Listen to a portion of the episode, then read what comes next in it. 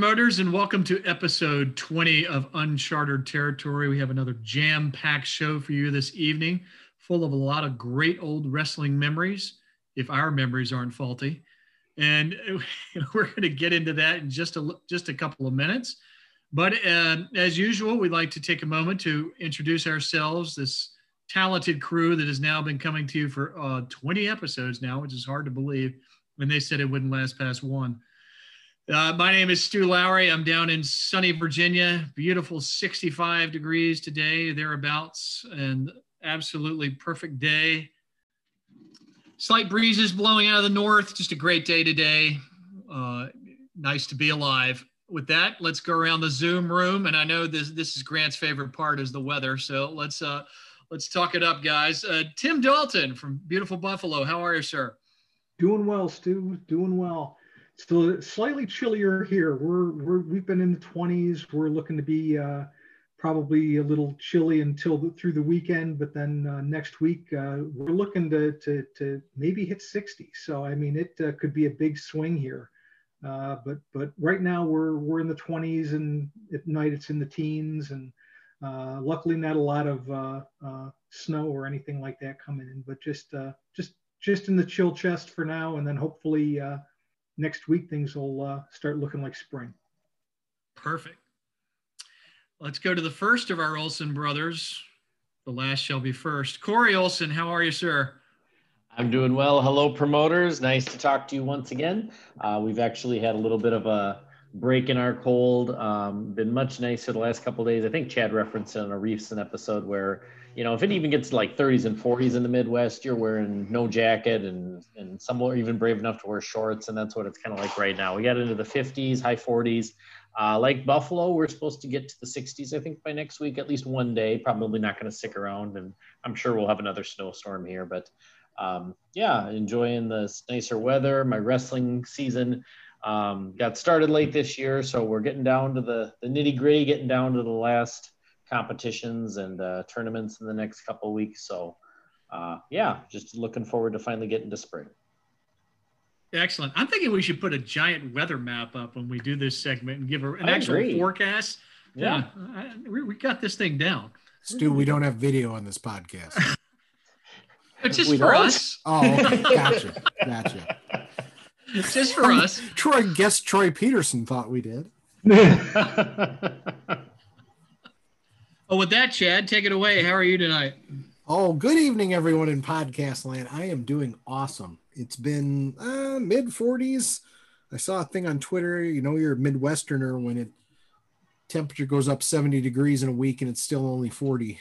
So, um, very fitting. It was a little breezier day, a little chilly, but it looks. I'm looking at the weather gimmick right now. It says we're supposed to have some mid 60s starting next week, so that's good. It's starting to um, have a little league baseball season for my son who's a fifth grader so because of that we're taping a little later the show might come out a, a day or so later i know corey and i are going to hit the nose to the grindstone after this episode tapes try to launch it on friday but if not you know you can't be mad at us and you certainly can't be mad at a fifth grader so peace out you get what you pay for with uncharted territory exactly want to kick things off is is our usual tradition. We're going to talk about what's new, not only in the world of wrestling, but also in the world of Filsinger games. And we've got a question from loyal promoter Grant Choco. Choco. I was always I've always scared of mispronouncing Grant's last name. So let's hear that and then we'll get into the answer. Hey, friends, this is Grant, and I have a quick question for you. Now, I understand that this will be unofficial, um, but uh, I still want to ask this question. Now, I'm using in my uh, Legends of Wrestling Fed uh, Classy Freddie Blassie as a manager. I know he's in there as a wrestler, but I use him as a manager. Um, and then I also use the manager Johnny V card that came out. Uh, so here are my two questions. What distractor rating would you give Classy Freddie Blassie? I, he doesn't have one on his current card. Uh, what distractor rating would you give him? And um, for Luscious Johnny V's manager card, his distractor rating is a five. Do you still stand by that five as a distractor rating, or would you give him a different rating if you released him today? That is my question. Again, I know it's not official, uh, but I appreciate your answers because I'll use them in my Fed. All right, guys. Uh, who wants to take that question on? Corey?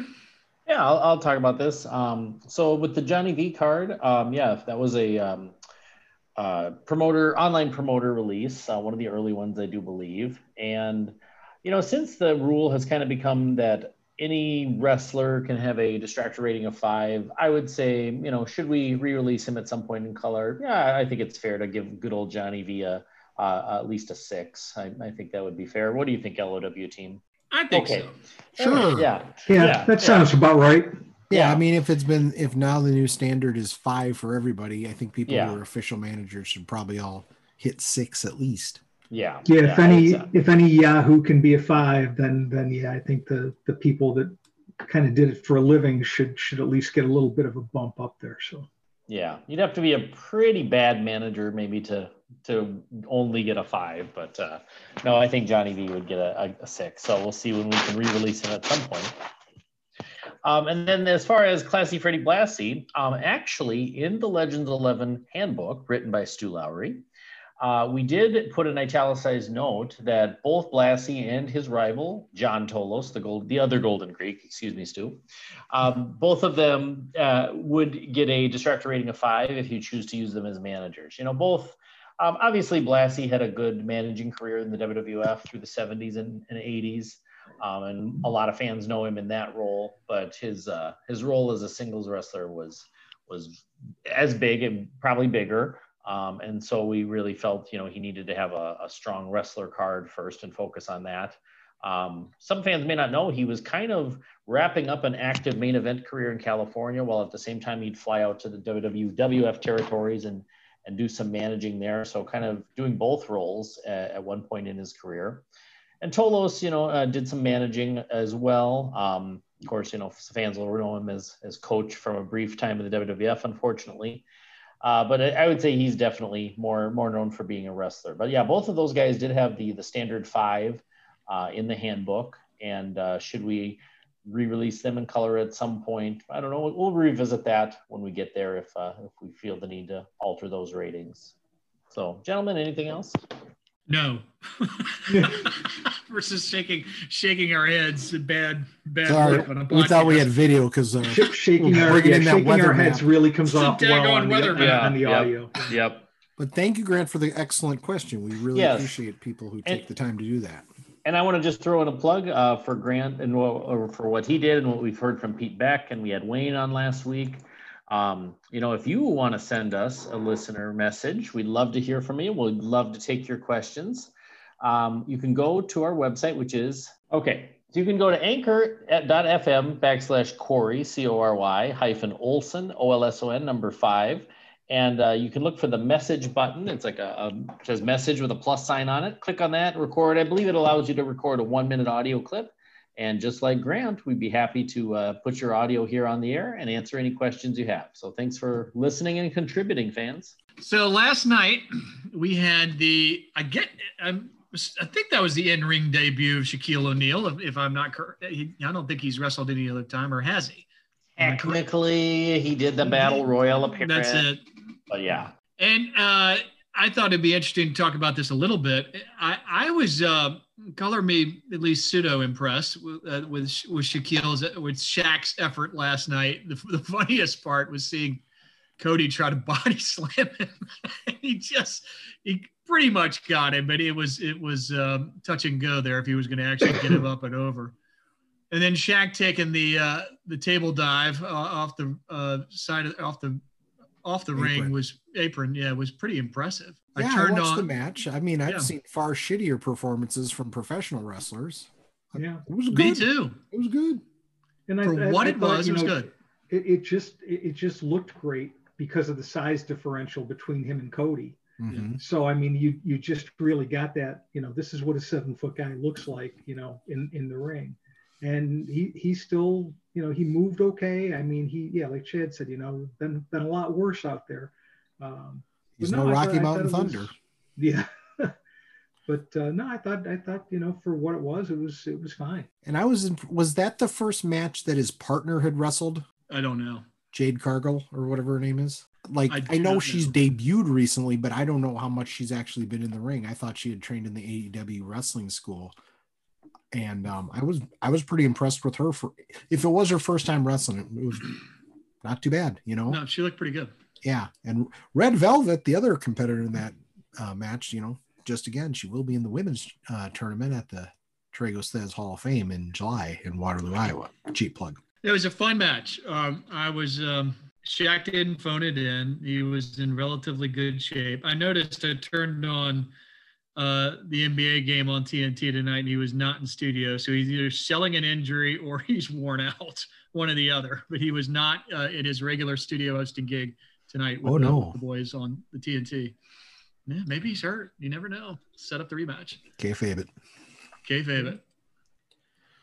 Uh, go ahead, Chad. Well, I was gonna say the other um, couple other things from the AEW show. Tully Blanchard came back and teamed up with Mhm. FTR or whatever they're called now. Um, what are they called? I'm blanking. I'll find Okay, it. you know those guys. Yes, And uh, guys. uh, our- sorry, our interns got let go. We had a new one. They lasted a day and a half. They, they are FTR. Okay. They are Um, still FTR. I just Yep. Yep. And uh that that was kind of a fun match. It really shows how small Marko's Stunt was when Tully Blanchard picked him up to give him the slingshot suplex. I'm like, holy cow, that dude is tiny. And then How uh, did Tully look? Because I, I didn't get home in time for that. yeah, he, he was wearing like a full bodysuit, so he kind of looked like Jim Cornette. but I mean, like with a better physique. But he had the Yeah. whole this whole red red kind of like have a flap in the back, you know, red Yeah. underwear suit. Um, and I guess he came out to the ring wearing like the national heavyweight championship or the world TV title or something. And then Nice. the FTR had the tag team, the NWA tag belts or something. They had JJ Dillon with them. And I think JJ Shu came into play. So it was kind of good. And then the other thing I want to mention about AEW was uh, Iowa's own JJ Garrett's been on AEW Dark the past couple of weeks. And he's been a guy that we've, you know, booked on shows. I've seen him wrestle a lot. And so it's, we just had him I think in November of 2020 at one of our Facebook live shows. So he's a great guy and uh, wish him continued success with the AEW. Oh, we've got a report on Young Rock and Resident Alien, I believe, from Chad and Tim. So you guys take it away, sir. Sirs. This is our new entertainment portion of the program. Very nice. Timmer turned me on to uh, this show called Resident Alien on the Sci-Fi Network, and he mentioned it. I don't know. I think it was just this past weekend, and my wife and I binged through about four, the first four or five episodes, however many were, and then there was a new episode last night. And I don't know, Tim, you want to talk about it a little bit? Yeah, it's uh, it, it's it's a. I I think it's just a hilarious show. It uh, features uh, uh, uh, Alan Tudyk, who uh, was on Firefly and was in Dodgeball, and has been in a lot of different things that you'll see here and there. I mean, he's recognizable when you see him, uh, if you don't know the name. But uh, just a hilarious show, and I just started watching it, uh, uh, maybe the third episode or second episode in and I went back and and uh, pretty much binged watch what was what was through that, and and so yeah, it's on Sci-Fi at 10 o'clock on Wednesday nights. Um, they just did their late, last episode last night. Uh, very good, really funny. Uh, I really like it. I'm not a big TV guy. Usually, all I watch, you know, is baseball stuff and old movies. Uh, so it was kind of uh, uh, kind of unique, and I just caught it just because I always liked him in Firefly, and I figured oh, I'll give it a shot. I'll watch an episode. It, it, it, I thought it was just a great show, just something to pass. Firefly along. was awesome. Yeah, if you have Hulu, it's constantly being advertised on Hulu. It's like the pop-up screen when you log into your Hulu account. And I'd seen it a lot, and Tim mentioned, I'm like, we'll give it a shot, and it is hilarious. I am constantly laughing uproariously, and I don't, I don't watch a lot of sitcoms. I watch, I don't know, we watch a disturbing amount of true crime stuff with serial killers in our house. I'm not really sure what that, why we do that, but that's how my wife and I But- roll. Put you to sleep. It's very soothing. Yeah. I watch, we're watching a Unabomber thing right now. Pretty good. And then uh Young Rock has been on. I don't know if anybody you other guys have watched it. It's I mean, it is it historically accurate? Not at all. It's ridiculous. But it's funny and I just marvel at how much the actress who plays Rock's mom, Ata Johnson, looks like Ata because we've met her a few times at Cauliflower Alley, and she's super nice and super gracious. And this this actress looks so much like her; it's crazy. And Yeah. I, I mean, a lot of the actors too. Like you know, the guy with the Iron Sheik, he he looks like him. He sounds like he was very funny. Uh, the Samoan guys look like the Samoans. Mhm. Uh, Ric Flair last week, not not a good No. no. no, that didn't they- work. They showed a picture of Greg Valentine this week, and I think it might have been the same actor as Ric Flair. Maybe not, but it was not. They're not. So they're not too good with the blonde wrestlers so far. But oh, and the guy I who plays Andre that- the Giant is kind of funny too. He And I- I is. thought yeah. That- I thought they did a good job of, of making the uh, you know the, the the one actor look like Rocky Johnson with the haircut Yeah. and everything else. I- I- yeah, thought it- that looked pretty good. His dad doesn't look too too far off. Yeah. Yeah, and I, I I get a kick out of the Andre actor. Um, you know, I'm just being an Andre mark, especially from The Princess Bride. Um, anybody that can kind of do a decent Andre voice is is entertaining to me. I was hoping they'd get Jason Segel, who was on How I Met Your Mother, as he did a really good Andre, but I'm sure he was out of the price range a little bit. But uh, uh, no, I think it's been an entertaining show. But yeah, definitely not historically accurate just good entertainment and good good stories you know there's some from what i understand some truth to some of the stories but maybe the timelines don't all um, mesh up that quite you know from what we've seen so far i've seen that it's it's one of the few shows that i at least current run shows that i watch um, i haven't gotten to this week's episode yet but i i've enjoyed it it's entertaining so Cool. Well, how about the new releases that are going on in the world of either uh, ind- our independent sets, our Legends of Wrestling sets, or uh, the Reimagine 2091? Let's start first, I guess, with Myron Reed. Any thoughts on that? Yeah, I'll jump in. Um, yeah, we were talking before we started recording. Uh, Chad, Tim, and I got to see Myron Reed. I believe it was the 2018, 20, no, 2017, I think it was.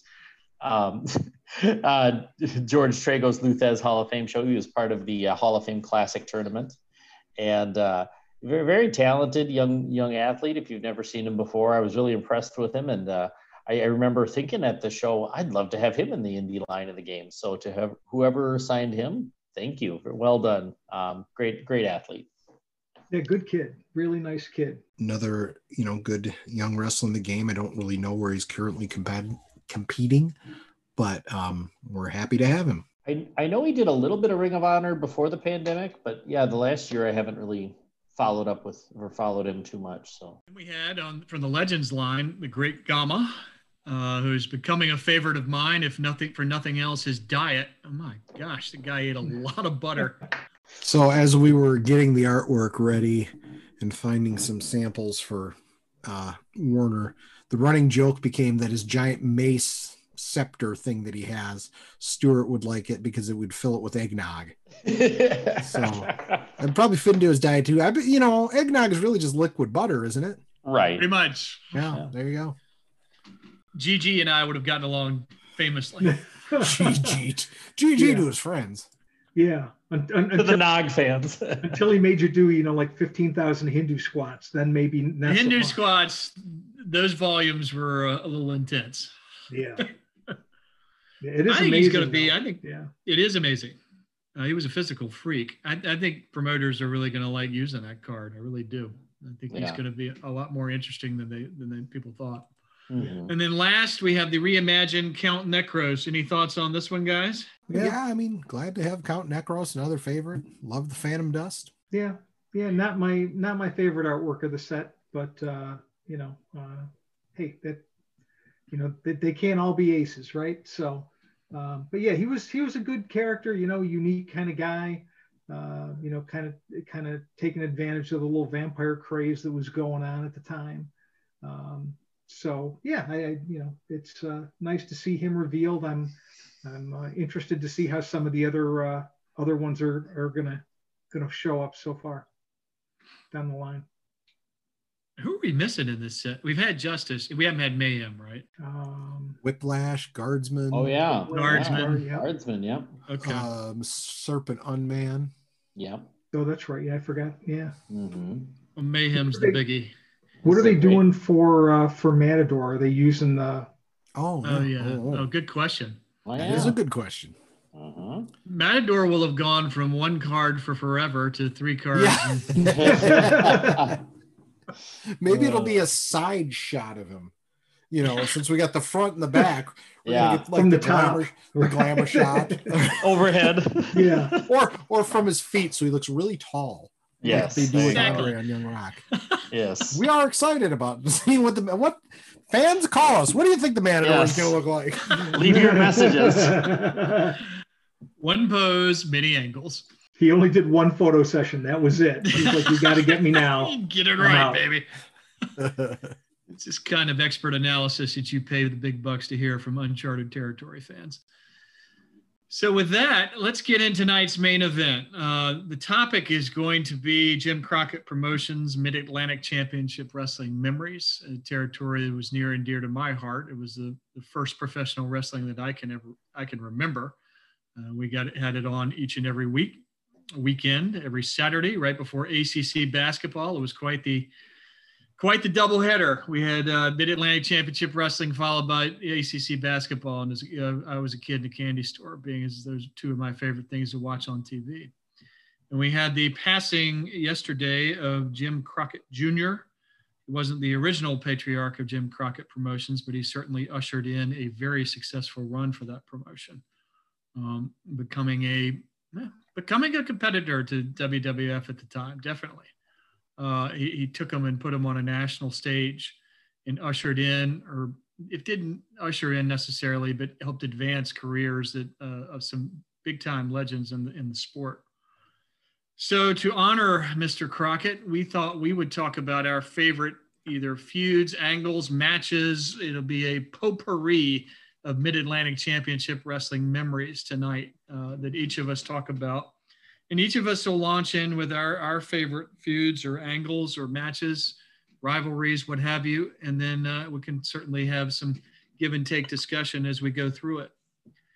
Now, I'm going to start off uh, with my the, the two that I, they're not necessarily the most vivid memories for me, but they're the two that stood out when I just when we were originally putting this show together. And that the first one would be the main event from Starcade 83 uh, which was Ric Flair versus Harley Race.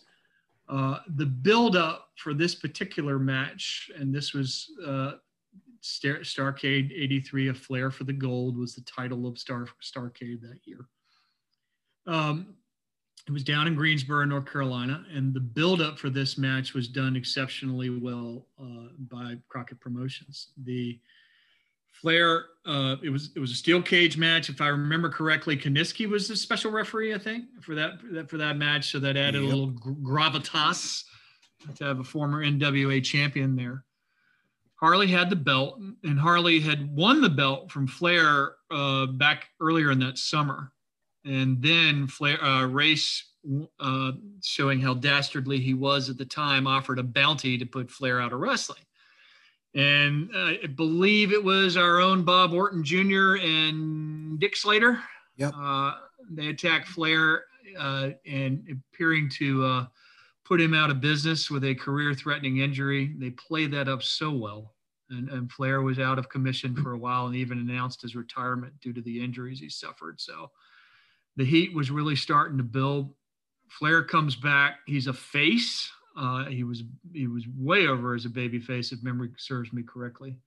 Uh, certainly positions as such. And then when he beat, he comes back to beat Harley in the steel cage in the main event, the Starcade, and all the world is all the world is good. Put him up on their shoulders, a bloodied Flair with the NWA belt, and that win really really solidified Flair as the man in Crockett Promotions. Um, and it was it was well done. It's an angle that I, I will always remember, uh, and it was just perfectly played by the uh, by the promotion itself. Uh, the other one that I remember, yeah, go ahead, Chad. Yeah, it just interjects as Okay, whenever you guys want. So over my shoulder, if you see the Rob Schamberger painting, it's of Flair versus Race, and that's actually from when Race won the belt earlier in, in I think it was in June of '83 in think it was in Kansas City. I don't think it was That's right. That's Kansas right. City, right? Not St. Louis. Okay. I, I think it was So- Kansas City. Yeah, so that's from one of the first Pro Wrestling Illustrateds I ever bought. That article or that picture is in there. So, um, I thought the the angle of Race putting the bounty on Flair and the whole injury thing that's on the first Ric Flair collection that WWE released on DVD. I don't know if they have those on the network. I know they have some of the DVDs stuff on there. Um, I, I don't know if it's out there, but definitely want to check that out as a cool angle. And I remember this match, and I'm going to talk about this later, but this was on the first wrestling tape that that uh, my friends and I ever rented on the Lords of the Ring tape. They had some of this stuff. Um, but you know, as I've gotten older and we rewatch the match, the one thing is Gene Kiniski is a freaking terrible ref and yeah, he was, really he was detracts awful. from this match. He's like he was awful. He's like he's like doing some like shove and just some grab ass stuff to kind of remind you that he's there and it's like taken away from the match it's awful but apparently as what i recall and the story goes that was the first time the nwa belt changed hands in the steel cage i think I believe it's match. correct. Yeah. But yeah, the the visual at the end of all the baby faces coming out and hoisting Flair up and everything. Steamboat's in there. Uh, I think Angelo Mosca's in there. Um, Mosca was in there. Yeah, yeah, that's right. He was. Um, one of the one of the things too, you know, when when you were talking about the buildup, one of the things I liked was when they had all the regional NWA guys kind of sitting around a big boardroom table about who was going to get the match Mm-hmm. And then then they announced that you know Jim Crockett Promotions was getting the match and all that. I just little stuff like that that you wouldn't even think about. Uh, they just did a great job at, at really putting all the pieces of that puzzle together and to to really get the crowd revved up. Is that when they're sitting at the board table and Crockett's got the, the mics in front of him making the announcement? Is that is that the same thing? Yeah. Yeah. Uh, they they did it well. The other the other one I remember or that stuck out to me, and there's there's a zillion angles from that era of Mid Atlantic Championship Wrestling, but I, I had to educate Chad on the legendary Paul Jones and why he was such a legend.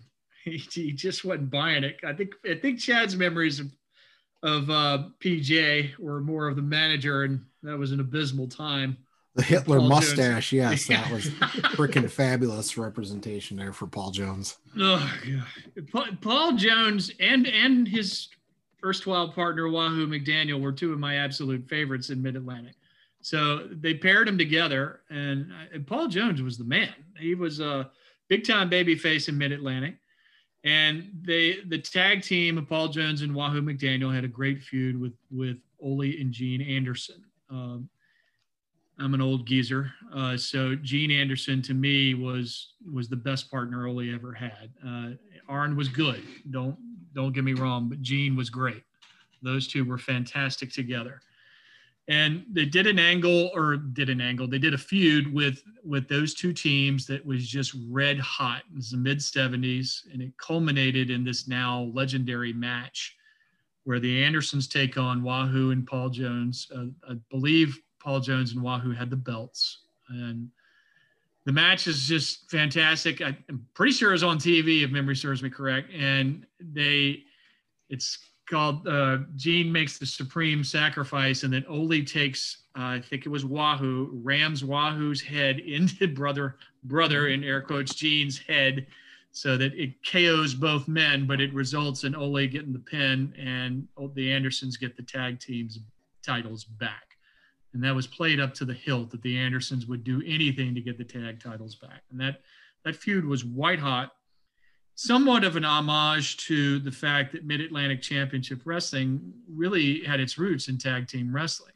Uh, it was known as a tag team territory prior to Johnny Valentine getting there, and then all the others following in behind him. Uh, and they showed once again that they could do tag team wrestling quite well. Um, it was it was a great feud. I remember it. It was a, a, lot of fun. The Andersons were way over as monster heels for whatever monster heels were defined in, in that day and age. And just it was great. And I, I love Paul Jones and Wahoo McDaniel, so I was certainly pulling for that team. When they lost, it was bummer. So I don't know if you guys have any reflections on that, but it, it really established the greatness of Paul Jones. And that's that's what I want to drive home here. Paul Jones was the man in Mid-Atlantic Championship Wrestling. And should we ever get his card, he's going to have six finishers. I'm telling you that now. Okay. I mean, I've seen some of the stuff in Florida and Mid Atlantic, and since then, and I mean, I can see why a young Stuart Lowry would be into Paul Jones. And the finish that you were describing, I I think since George Scott was the booker in the WWF, you know, around WrestleMania 2, I think that's probably where they got that finish from for the Bulldogs Valentine Beefcake match. They do the same thing. Oh, yeah. You know, but uh Val or Dynamite takes a much more violent dive to the floor than I would Yeah. imagine Gene Anderson did. Yeah. Um, but no, because I've seen some of that stuff on you know like the Mid Atlantic films, the quote unquote Cornette garbage tapes, where you know is WCW or Turner bought them, and they were throwing out stuff, and this janitor called Cornette, and he fished them literally out of the dumpster, out of the garbage, and you know I have those, and there's there's some good stuff on there, even though it's just a bunch of footage, no commentary, very little of it has crowd noise even but there's there's plenty of Andersons and Paul Jones and Wahoo on those things too. hmm Prior to I us just- getting on it, go ahead, Corey.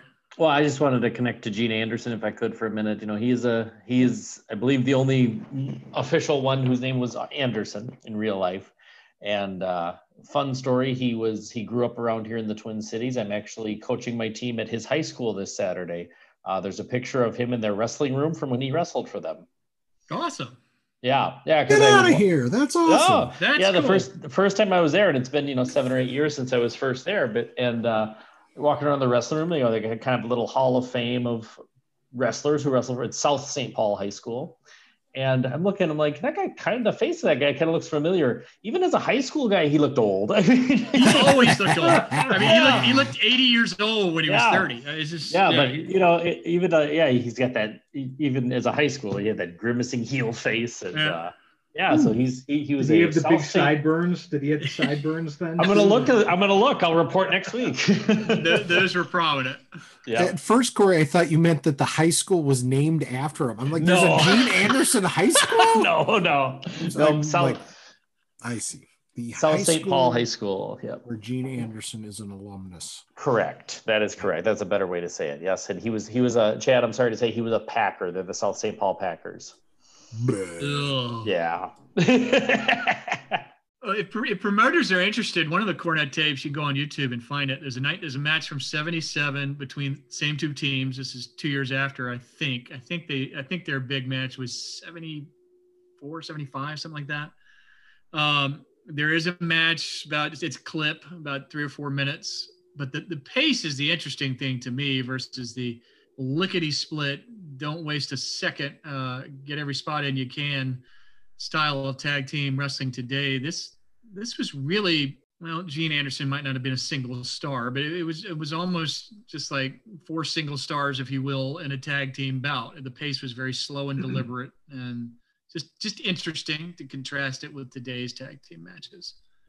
Um, Yeah, all Yes, 18 volumes of the Cornette garbage tapes are on YouTube. I just looked at. So Cool. just put in Cornette garbage tapes and they're all there. They're they range from, you know, hour 15 to a couple hours. Pretty it's pretty cool stuff. There's like some random Florida or mid-Atlantic. There's like random TV in there, but it's mostly just crowd footage, you know, that they pro shot, I think, for arena highlights and stuff. Some of them are duplicative. I don't know if this person cleaned them up when they posted them and stuff, but there's just a lot of a lot of cool stuff out there. So yeah, Ole and Gene and Art Nielsen versus Rip Hawk, Swede Hanson, and Gary Hart. Hmm. There you go. Make my bill. so those were my memories of Mid Atlantic. Uh, Tim, what are some of the, some of your uh, favorite memories in terms of Mid Atlantic Championship Wrestling or rivalries or feuds that stick out in your head? You know, when uh, when I was a kid, I I was growing up in Rochester, New York, uh, about an hour and a half, say, away from Buffalo, and I remember getting Mid Atlantic Championship Wrestling on a Buffalo TV station. I believe it was Channel Two uh, here in Buffalo. On my parents' TV, when you had the rabbit ears and you had to put the aluminum foil and you had to get a clear day and it had to be just right you could get you could get to see the Mid Atlantic uh, wrestling show, and that was my first exposure to something that wasn't either the NWF or WWF. And it was just so different and so good. Um, and I remember they would advertise shows in Buffalo and Toronto. And my parents, uh, a lot of times over the summer, would go up to, to Toronto and Canada uh, just just to hang out, just for vacation. And so we were talking about it, and they were big wrestling fans. And we wound up going up there maybe two or three times a year for shows at Maple Leaf Gardens. Uh, so I got to actually see Mid Atlantic Championship Wrestling in Toronto, which sounds weird, but I, I know that the Tunneys had been working with uh, Jim Crockett uh, since I think it was 78. And uh, some great stuff up there. I saw, uh, you know, Roddy Piper against Andre the Giant, which basically sold the place out. And one of the best matches, probably still uh, one of the best 10 matches I've ever seen live. Uh, the very first defense of the Mid Atlantic title in Toronto at the Maple Leaf Gardens. Ivan Koloff against Ricky, Ricky Steamboat. Great match. Uh, Koloff won, uh, rolled him up with a handful of tights. But I just remember leaving and thinking that was just outstanding. And uh, so, so I have those uh, memories of, of going up there and getting the Stranglehold program. Uh, that was the name of the, the programs they would sell at the arena. Um, so that that was kind of big for me because I really didn't get to see a lot of the TV growing up un, until we kind of morphed into the uh, you know the later years, and then basically anything that was Flair and Steamboat was great. I wish we had a rivalry like that today. I think that's one of the things really kind of missing in wrestling is you don't have those those two people, you know, that when they're matched up, you're like, man, I got to get this. I got I got to see this match. Um, and then probably the best one of the best buildups, probably similar to like you said for Starcade, just the whole uh, Steamboat and Youngblood against Slaughter and Kernodle. I think you had four people in there. You had the two real headline guys and Steamboat and Slaughter. Uh, but but Jay Youngblood, once I started watching that on the network, I mean, he became one of my favorites. I mean, he was just great. And Kernodle is so mm-hmm. underrated. Um, uh, a, a, by the way, a former uh, Canadian TV champion uh, that, that, that he, uh, he won in Toronto, beating Mike Rotundo, uh, who, who won the initial one night tournament. I was actually there for that. Uh, but I mean, these four guys were all just great. They could go. They knew how to really present everything. I, I, just I just thought it was great and just a, a, a, great time and then once they kind of became WCW, probably you know my biggest memory there would be the New York Knockout, uh, the the Clash, and probably and that's probably the best match I've ever seen live is the Flair Funk I Quit.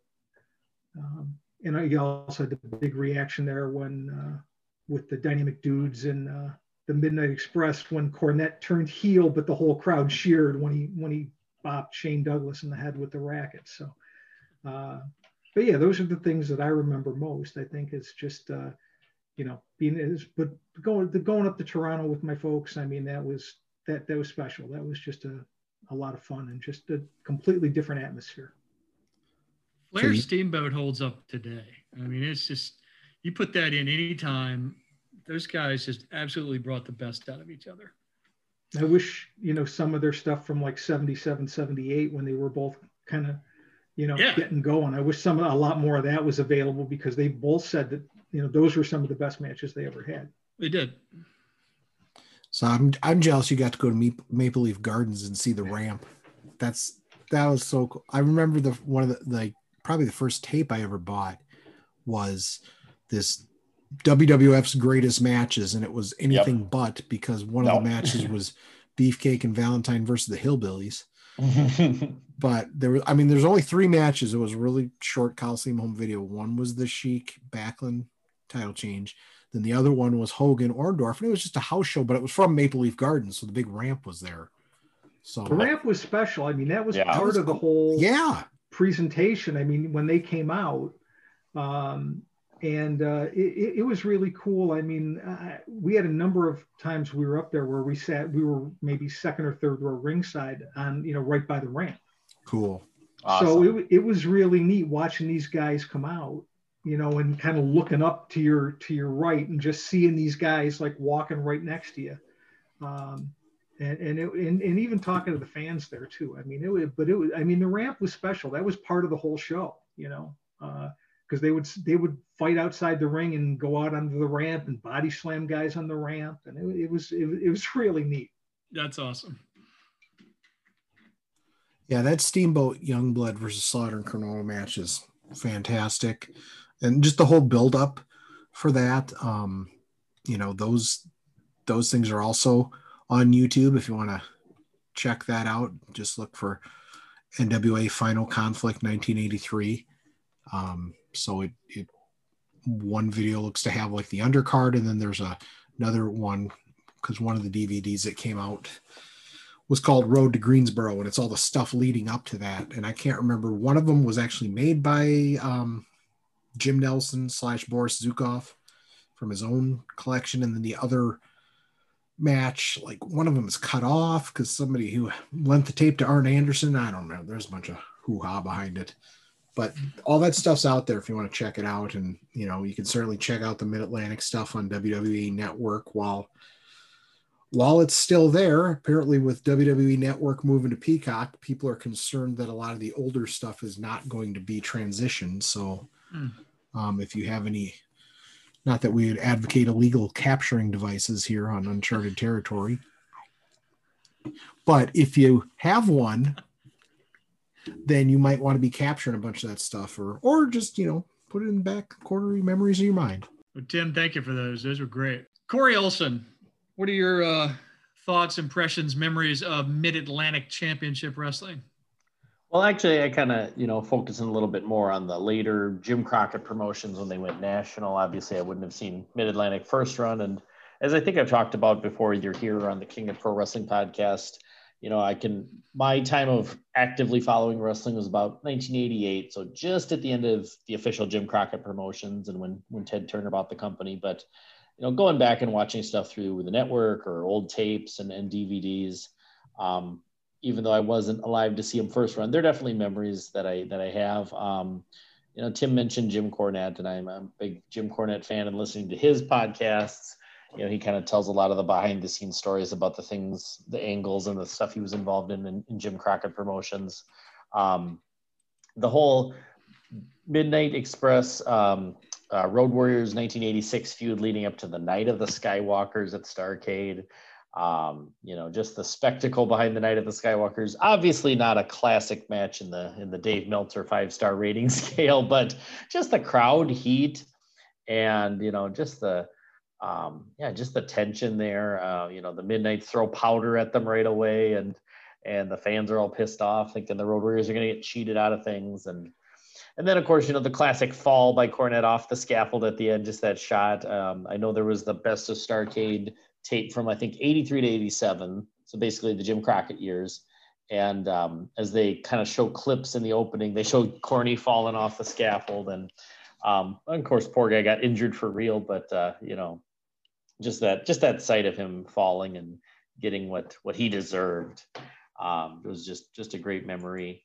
Um, you know and, and and jim crockett promotions just had a knack for building up matches like that. And you know you think of the first war games you know something that's been resurrected here in nxt in the last few years.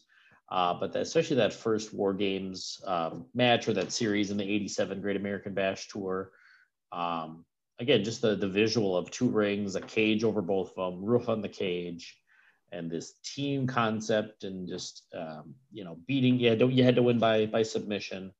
Um, just really built up that this was going to be something big, um, and it was just a just a cool concept. You know, they used it for a few years, kind of off and on there, even really up till the end of WCW. That was something that really carried over.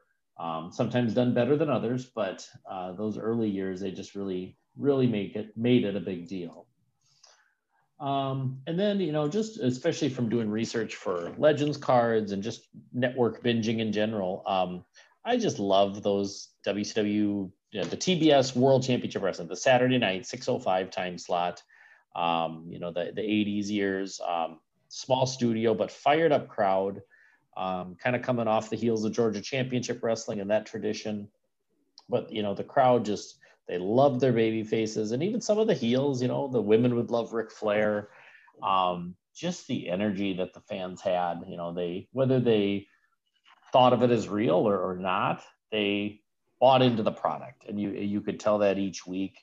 Um, you know, I loved I, I I helped with a lot of the the boogie woogie Jimmy Valiant card, the the color card re-release, and that was the that was fun to watch. You know, here I just wish you could actually see the the boy from New York City song rather than the cheap generic WWE knockoff music. Um, although that that the WWE when I heard it so many times from watching all those squash matches, it kind of became a catchy tune. but um, and I know, and I, looking at our notes here for the show, you know, um, Chad's gonna uh, talk about the Clash of the Champions, but so I'll jump in on that later. But uh, yeah, there was just even as a young kid, I remember liking NWA WCW more. Um, even though a lot of my friends were WWF fans because of Hogan and Ultimate Warrior and these these larger than life guys, but I just there was just something about the NWA that I really got into even as a younger kid. The the more little bit more serious nature of it overall, and the fans. The fans just those crowds on those TV shows just really made it. So um, it was yeah, as, as as Stu I think you kind of said in the intro here. You know, Crockett was a serious opponent for Vince for those first few years. Um, you know, and in several markets, the NWA outdrew the WWF, and um, you know, sadly, sometimes that gets forgotten or erased from history, but he he he wanted to put up a fight. He wasn't just going to lay down. So just a great great legacy that he leaves behind. I want to echo the love for the studio shows because I didn't, you know, I've mentioned before we didn't have cable, so my friend Troy, who's been on the show, he had this one of those giant satellite dishes. So I'd see it at his house or go to a friend's house who lived, you know, in town and just the the squash matches with the Midnight Express became a favorite even then when I was like 15, 16. Um, and just the the people being so loud, or like you mentioned, the heels being cheered for. I vividly remember because you know when the Andersons wrestled, we called them armbar matches because all they did was work the arm, right? And you know, so Ole or Arn, one of them had a guy in an armbar, and the crowd is chanting "Break it." it was it, they were just so vocal you know and it was just a lot of fun to watch that and you know the war games as you mentioned corey those were that was such a cool innovation. And even though it's it's outside of the jim crockett time frame i would say the war games were pretty good until about 92 or so. Yeah. Oh yeah know? and i i just remember i think it was the 89 one. Yep. And Steve Williams is pressing Terry Gordy into the roof of the cage, and he's, yes. he's pressing this near 300 pound guy and bouncing him off the frick of the top of the cage. You know, and then you have Sid damn near killing Brian oh, Pillman on that yes. power bomb, and then he picks him up and does it again where he swung him up so high. Yeah, head yep. hit the cage. You know, so a lot, a lot of cool memories from yes. from those matches. Mm-hmm. And the crowds were so hot. I mean, yeah. It, it, yeah. It, it, absolutely, yeah. It's just, I hate to sound like you know an old codger, but it's just not like the crowds of today. I mean, they were. Well, they were into it for being for the sake of being into the match, not into yes. it to be part of the match. And and you know, and I don't, you know, again, comparing to WWF at the time, you know, you'd watch the Saturday night's main events or superstars or whatever shows and I, you know, I'm, I'm sure there was a lot of crowd sweetening on those. I'm guessing, you know, I don't remember off the top of my head, but you just notice watching the TV product, you know, yeah, WWF had kind of a little more professional look, but the crowds at the NWA cards just, I mean, they loved it. They were into everything, you know, and it just, that, that made a difference. The older I get, the nuttier the, the uh, scaffold match seems. I know, I know, I know. Who the heck wanted to do that? Yeah.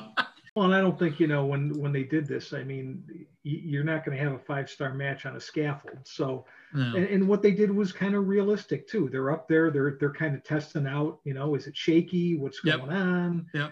and everybody was a little bit scared of falling off. And I mean, you know, you would be too if you're falling off the scaffold, Yep. you know, 20 feet above the ring or however high it was above the ring. Um, so it made sense, but it didn't make for great wrestling, that's for sure. It did not. But that was the main event in Greensboro that year, right? I think.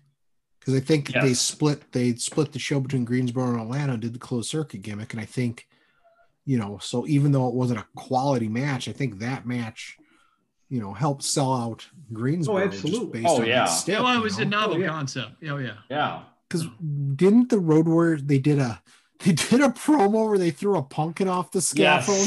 Yes. yes. Yeah.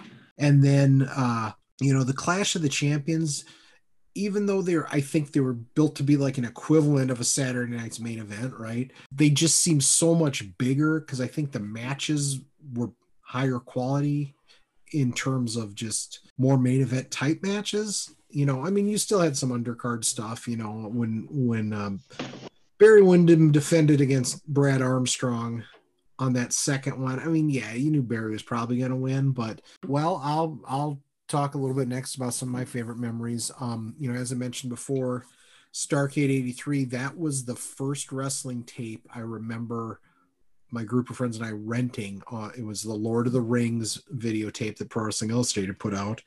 And, you know, and, and maybe we rented it at the same time as, as WrestleMania 1. I remember us renting those two a lot and watching the shit out of them. And the match that stands out to me from Starcade 83 on that tape was the dog collar match between Piper and Valentine. And so, you know, we're watching that match and then we're watching Piper as a bad guy in, in WWF at the same time. But it's like, man, I really like Roddy Piper now. You know, it just kind of struck a chord. And, you know, I was a Piper fan pretty much from the moment I saw him, you know. Um, another cool thing I liked was the Great American Bash, in particular the 1986 tour. Um, you know, they really hyped that Flair was defending his belt against all these different opponents. And I'm not going to say that I originated the Great Galaxian Bash name for GWF because I know I saw it in those old newsletters we reviewed, but I definitely adopted that same thing and did a series. And I did that for a couple summers because, you know, it's kind of, hey, out of school, you know, do do that sort of thing and, and just that whole tour idea and, and trying to make your champion go through that and i know other folks have done that you know as well i think thomas keene has talked about doing that and lots of other people where you have this whole tour concept and can you get through and i don't recall any of my champs ever running the gauntlet so to speak you know they weren't as as mid card maybe as some of the Saturday night's main event ones where you know Koko Ware's fighting Ted DiBiase. It's like oh we pretty much got that one figured out, you Yeah. know. And like I said, we didn't have cable, so people would record them for us. Watch, get the tape the next day at school, or my dad had a, a employee who would tape them for us sometimes. And I still have some of those tapes around here, I'm sure. So, Yeah, I- were you going to say something? Yeah, I just wanted to talk about the clashes too, kind of what I was talking about a, a bit ago. But yeah, it just I was I always got more excited for the clashes than the Saturday night's main events. Um, and I'm actually slowly but watching through all the clashes on the network right now in order. So um, hopefully the hopefully those all go to Peacock because I'm right. I'm at clash number 17, which is the end of 1991 when Rick Rude wins the U.S. title from Sting, and after Sting gets ambushed earlier on the show. But even even some of those post Jim Crockett clashes just had, you know, just some big time. You felt like a big time match. Um, you know, even sometimes it was positioned as this is leading up to our pay per view event, but it had um, implications for that pay per view event. So you had to watch and and some of the clashes are kind of around 1990 91 you'd kind of get some guys in for like a one-time stint. You know they had the lpwa women's champion defend in fall of 90 um, there's of course the classically bad match with the night stalker against sid and um, but yeah you kind of get some almost the equivalent of indie guys getting a, a one-time shot uh, on on national tv so that was just kind of a cool way a cool showcase for them. And then you know kind of tying into our whole theme of our podcast um the last recollection i have is the the nwa superstar pro wrestling set from 1988 um when superstar pro started and we'll get into that more someday um they were on full sheets of paper just but sheets of paper, not cardstock, right, Tim? It, I think it was a thicker. I, I think it was a thicker cardstock. Okay. It, it wasn't, you know, uh, like fantastic, but it, it was definitely thicker than just a, a regular sheet of paper. Okay. So um, I may have copied Tim's at one point. So my copies are sheets of paper. So, but and then it went to to half sheets, which is the sets that I started off with, where it was a colored cardstock, you know, r- red with blue ink and and that sort of thing. But they were only half half sheet of paper, and just a vertical up and down. And then with the 1988 set, they finally they you know obviously worked out a deal with Crockett because they went back to having people's names on the cards. So, you know, for a few years, there was about three sets that came out where you they were blank and you just filled it in, but you could tell from the move set who it was. They went back to full sheets of paper. They had a picture of the wrestler on there, a photo of the wrestler on there. And um, you know, it was just kind of cool. And they made Tower of Doom rules. And I think I tried running that once, and I don't remember that being a real fun match. There was a lot of math involved with that one. Um, Superstar Pro, you kept track of points and everything each round, so that that one was kind of a clunker. But um, and, and that was the last set that Superstar Pro ever put out. Yeah. Was that 1988 NWA one? So you know, Didn't still, they uh, in that one? Didn't they cut the ropes yeah, results from from twelve from two through twelve through one through six? yeah, to fit the picture on. Yep. So they could get. Yep. That's right. Okay. Yep. So they, um, but it had, and it only had 18 guys instead of, you know, usually there's 25 to 30 guys. And I think probably just due to the cost of printing the full sheets of cardstock with the picture and everything. I mean, the production qualities went up, but, you know, it had a lot of the, um, you know, it had the four horsemen, it had Sting and Luger and Road Warriors and Midnights and Dusty. Kevin Sullivan and Jimmy Garvin, stuff like that. So it, it had a lot of the cool guys from that time period. And I think maybe they had a did they have barbed wire rules in that, or maybe that was 87. I can't remember. Maybe it was just the Tower of Doom. But you know, that was kind of a you know, grand finale for Superstar Pro was was that last set. And that, the, the Flair and Dusty cards in there were really tough too. They, They- they didn't Yes. uh, they, they did not compare well to the uh, the predecessor cards that had come out in the other editions because they went very heavy on the pin attempts and stuff like that. So there were a lot more chances to to take your opponent out. Right. The, P, the PC version I played with when I used that NWA 88 set uh, version of Flair, that, that is a tough card. a card wins most of the time. Yeah, Dusty's right behind it too. Yep. Dusty was tough too. And that game still has a devoted following. Appreciate it, fellas. Those are some great memories. Rest in peace, Jim Crockett Jr. Uh, it was a, a, a- an era that I'm certainly very fond of, and uh, the, the glory years of wrestling in my lifetime, at least. Uh, and it was a phenomenal run by that particular promotion. Thanks for sharing those. That was a lot of fun to listen to. It'll be interesting to see what tomorrow's Observer is like, you know, because I, I don't mean to be cold or anything, but the best Observer issues are usually when Meltzer's writing somebody's obituary, you know. Oh, they are by far. there's Yeah, just for so sure, much history sure. and somebody like this you know i i mean and, and these days so much of the observer rightfully so is devoted into tv ratings and the business aspect and aew versus wwf and you know the unending ufc coverage and i just wish he would take more time to devote it to the history because there's nobody nobody better at writing historical pieces than Dave Meltzer. It may not be the well most well structured sentence sometime. We joke about it like the uncapped parentheses that just die off. The sentences uh, that do not end. Yeah, Yeah. and Yeah, You know- grammar aside, the uh, the history pieces he does are great. And you know, regardless of what you think of Dave Meltzer's Twitter account or social media presence, he's he's still a fantastic writer. You know, I've met Dave a couple times and what he portrays on Twitter doesn't really seem like what he is like in real life. So I don't know. maybe just trying to keep the fan base involved or something. But it'll be interesting to see. This could be an, a crazy, outstanding issue of the Observer. I hope so. Yeah, because he is he is phenomenal on history. Well, guys, as we are uh, drawing to the close of yet another fantastic edition of Uncharted Territories, Uncharted Territory, I thought we'd uh, go around the room and see if anybody had particular shout outs or words of parting before we wrap this puppy up. Um, yeah, I want to give a, a, little plug for the um, Impact Pro Wrestling, the group that I am involved with. Uh, we ran a Facebook Live show on um, Sunday, and there was had uh, three big title matches and then the finals of a title tournament. So lots of titles going on, but it was a lot of fun. So, you know, check that out. If you look up Impact Pro Wrestling on Facebook and look for our live event, uh, we'll probably be doing one in a couple weeks. We do those on Sunday afternoons. And then we may be dipping our toe back into um, promoting live events. It's been kind of approved in the state of Iowa. Um, I mean, we can now get a, a license from the state athletic commission.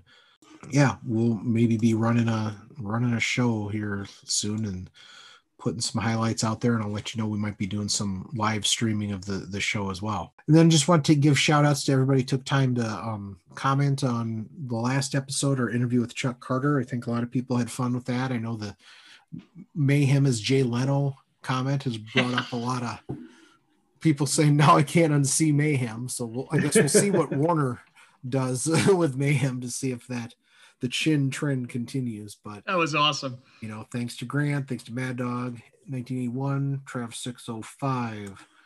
Who else we got here? Lee. I'm going through my list. Pete Beck, Wayne or the winner. And Wayne, I apologize. I have not been to the post office. I will get there this weekend. Now I know what Todd goes through. Uh, Emperor Norton, good guy. Um, no, I'm not talking. I'm not going to compliment Corey. He commented in our own thread. That's kind of douchey. Matt, Kevin Butcher, and the faction, our Denmark listener. So thank you for for taking the time to do that. We really appreciate that. And then just a plug for next week. Um, we were going to have a different topic today, but then uh, you know after uh, Mr. Crockett passed away last night, I shot the guys a message this morning. It's like, how about we do this? So next week we'll probably do the coverage of the infamous Legends of Wrestling 2010 draft. And Stuart will be the special interviewer for that because we did not like him in 2010. So we did not invite him to participate in the draft. He'll be the uh, referee. Yeah. but after we get uh, get through that um, down the road, early on, uh, Pike Mojo had requested that we do a draft with the current roster of, of Legends guys. So we might do that maybe know, leading into summer or something in a few months. And then finally, just again with um, we appreciate your patience as our recording schedule. It will get done each week. It's just going to jump around. Normally, record on Tuesday nights and have things launched by Friday. And with my son's Little League schedule, that might bounce around a little bit for the upcoming weeks. So we appreciate your patience and uh, thank you for listening. Thank you, Chad. Corey, do you have anything? Yeah, I'll just give uh, some shout outs to our usual podcasting buddies uh, Grant at the uh, Filsinger fan uh, Filsinger Games fan podcast, who also sent an audio tonight. Thanks for being a loyal listener and contributor. Uh, Sam Fain at the King of Pro Wrestling, Stephen Tower from After Further Review, uh, Dave Little in the Heartland Championship Wrestling Play on YouTube. So thank you guys for your continued content of the game. Um, and I also put in a plug for Impact Pro Wrestling. Um, they put on some great Facebook shows and um, definitely check those out. We'll put the link uh, to their Facebook page in the podcast notes so you can go there and and uh, find uh, this last week's episode. Um, I admit I haven't watched it yet, and I'm, I'm sad to say that, but I saw the uh, results, and uh, one of my favorite IPW wrestlers got championship gold for the first time, so I was very excited to see that. He's a, a talented young man. So sounds like then, yeah. Go ahead. It sounds like y'all had your own clash of champions, Chad. It was actually called what was it called? Triple title, triple slam down in tight slam town or something. I don't. Yeah, I, I, I, don't. I don't come up with the name. We don't normally name our shows, but I think our uh, the gentleman who is kind of our producer of the shows, you could say, runs all the cameras and everything, was having some fun when he posted the event link. So. Very well, Tim. How about yourself? Just uh, just a uh, couple things. Uh, first, uh, I, I, just want to kind of let our listeners know, uh, with Stu and I being the big baseball fans on the podcast, uh, once spring training is over, we will be doing a a hopefully a brief summary with with our predictions of the upcoming MLB season. Um, so I, I, wouldn't take these to, to, to, Vegas and not not Zeke Vegas, but Las Vegas. Uh, but uh, we'll we'll try and uh, you know give you our idea of, of who we think is is going to win what. And then uh, staying on the baseball uh, side of things, I know there are some uh, Rochester, New York, either natives or people who spent some time in Rochester on the board. It would be remiss of me growing up in Rochester to not bring up the passing of Rochester's Mr. Baseball uh, Joe Altobelli, former Major League Manager of the Year, spent time with the Giants, the Yankees, the uh, the Orioles, um, and was also probably the greatest manager of the Rochester Red Wings uh, of all time. He was a great minor league player. He had a 36 game hitting streak at one point. He uh, led the International League one year in home runs and RBIs. So uh, very good minor league player. Uh, had a cup of coffee in the majors, but really kind of made his mark as a manager. Passed away, and uh, uh he was. I mean, he lived this after he came to Rochester. He lived his entire life there, and uh, was just a super super guy. And uh, he will definitely be missed in that community. So I just wanted to bring that up. I bet he got addicted to garbage plates and said, "I'm not leaving Rochester." how how can oh, you yeah. not? Yeah. Why, why would I ever leave? Yes. Yes. I think we everything. To... Everything I need is here. we need to have a live simulcast where we're all eating garbage plates in Rochester. We, we need to go visit happen. Timmer, and we could have like yes. a live taste yes. test. That would be awesome. I that think that's why Brodie Lee never left Rochester as well. uh, I wouldn't he either. Said, he said he had a. I remember reading an interview with him where he said he had to watch. He had to watch the garbage plate intake. Uh, you know, trying to stay in shape. Well, well said, Tim. And with that, just like to thank our, our loyal listeners, our, our promoters who, who, make Uncharted Territory the, the show that it is. we appreciate so much your patronage. And it's sad that we can't say that without laughing. Uh, oh my gosh. And good night, Denmark. Thank you. The 2021 George Tragos Lou Professional Wrestling Hall of Fame induction weekend takes place July 15th through 17th in Waterloo, Iowa. Come see many of the legends of wrestling and the future stars of the sport. This year's award winners include former WWE and UFC star, the world's most dangerous man, Ken Shamrock, former WWE champion and Olympic powerlifter, Mark Henry, six time former WWE Women's Champion, Trish Stratus, and the Dean of Professional Wrestling, Gordon Solie and this year's 2021 Hall of Fame class features Iowa's own Earl Wampler, former NWA World Tag Team Champion Don Kernodle, and former WWE Tag Team Champion and manager Adnan Al-Kaissey.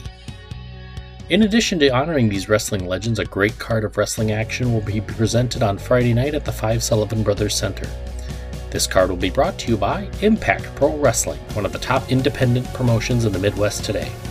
Come check out the Hall of Fame Classic Tournament featuring some of the top young wrestlers today, including Colt Cabana, Brian Pillman Jr., Madman Fulton, Dominic Garrini, Gary Jay, Jeremy Wyatt, and more. And for the first time in Hall of Fame weekend history, a women's tournament will take place featuring Heather Monroe, Red Velvet, and Miranda Gordy. Meet several of the legends of wrestling's past, such as James J. Dillon, Jerry Brisco, Mr. USA Tony Atlas, Sergeant Slaughter, and more. Also meet legendary wrestling coach and American wrestler Dan Gable. Get autographs from these stars in one of the most fan-friendly wrestling fan fests around. For the complete list of guests, check out the Lou Thesz George Tragos Pro Wrestling Hall of Fame page on Facebook.